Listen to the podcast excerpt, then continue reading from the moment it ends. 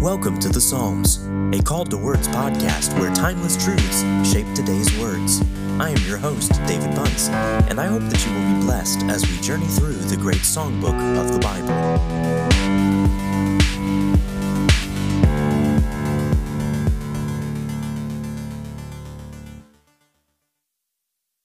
Have you ever had a really bad day? Well, David in this psalm is in the midst of one of the worst possible days that he could have ever experienced. The Psalm of David, the transcription at the beginning says that when he fled from Absalom, his son, Absalom was David's third son, and he was pursuing his father, trying to take the throne from David, to remove his own father and make sure that those who were against his father would join him. And so he's not only himself an enemy, but has turned the people of Israel against their king. This is indeed a bad day for David. And so as he runs away, he sits and pens this psalm. The psalm is one of David where he places such an emphasis on the hurting of the soul, and yet the balm that comes from those who are able to trust in their shield, their refuge, their fortress, the God in whom we trust. Psalm 3.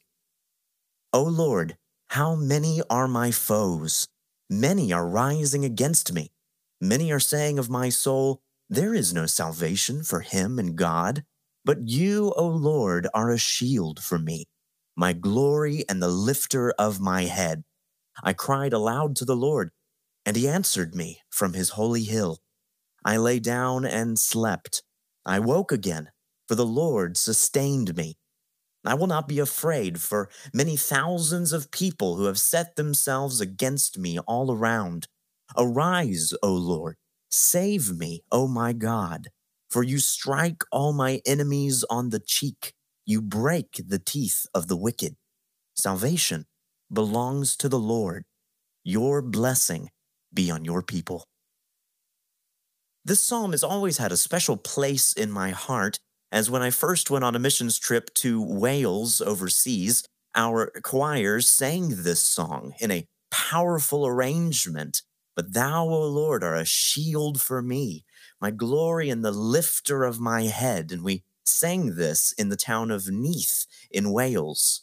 Saint David is the patron saint of Wales, and so all around we have inscribed the name of David and appropriately singing his psalm, thinking about the power and the glory that is there for those who surrender to God, who put their faith and their trust in Him. The first lie that we see from this psalm is that God does not know, that He doesn't care, and that he certainly doesn't act. These lies always come from those who are against God, and they're delivered to David. These are lies of the enemy. They say probably the most painful thing they could say to David, which is that there is no salvation for him in God. In other words, there's no hope. David, there's nothing that you can do. The kingdom is taken from you, everything is gone.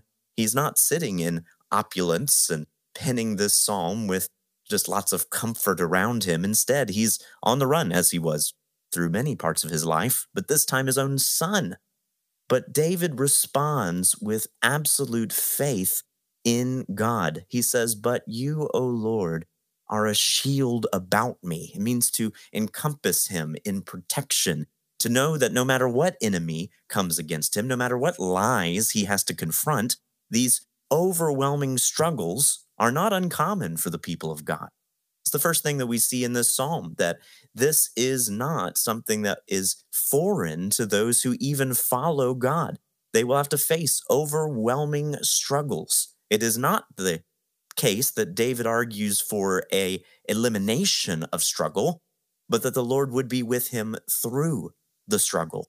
The second thing that we see in this psalm is that God will protect those who seek shelter in him. He cries aloud to the Lord, and he answered me from his holy hill, is what David says.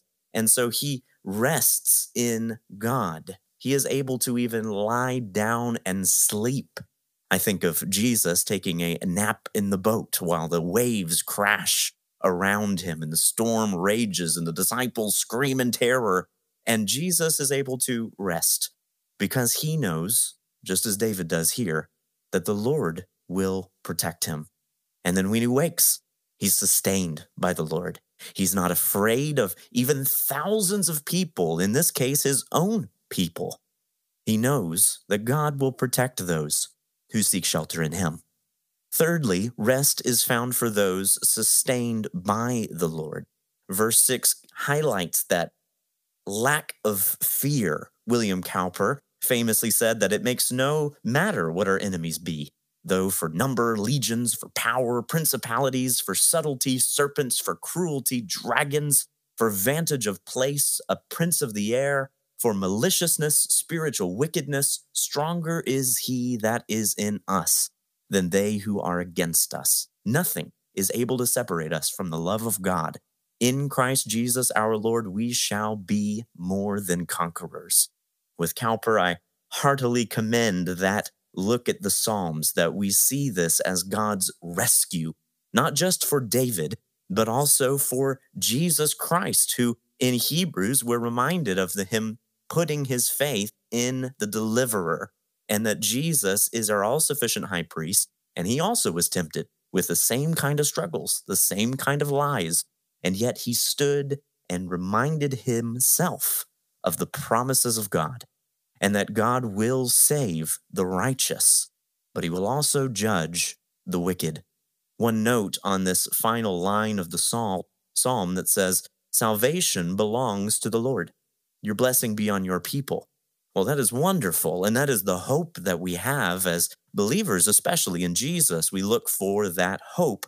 But we must not neglect the breaking of the teeth of the wicked well, how can that be said when we are supposed to bring blessing even against our enemies? Well, I think that Godfrey, he writes well on this and says that we must remember that the imprecations of the Psalter are not prayers that we selfishly direct against our personal enemies, but are the prayers of Christ and the church against the intransigent and unrepentant enemies of God. We should certainly pray first for their conversions, he says. But for those who refuse to submit to God, judgment is surely coming. Vengeance is mine, I will repay, says the Lord, Romans 12 19. That's a good reminder for us because as we pray, even imprecatory psalms, we are praying that God would break down the pride in the human heart, that he would bring repentance and faith even to our enemies. And the greatest enemies that we face are the world, the flesh, and the devil. May God give us that assurance that we can trust Him as our shield, no matter what we face, and that we can do it in the strength of our shepherd. Lord, we thank you that you are our shield, that there is no salvation for anyone apart from you. It is only in you that you give us hope, that you are our shield, our glory, the lifter of our head. Father, may you give us strength as we cry aloud to you. Lord, as we encounter the most difficult and dangerous foes of our world, we are able to lay down and sleep, that we are able to take comfort knowing that you are good, that you sustain us, and that you will save us. Lord, may we rest in your salvation, and may the blessing of the Lord be on us as we seek to be the righteous and run from wickedness. We praise you for this in Jesus' name. Amen. Thank you for listening to The Psalms, a Called to Words podcast. For more content, just visit calledtowords.com. I hope you will join us again next time for more riches from the Psalms.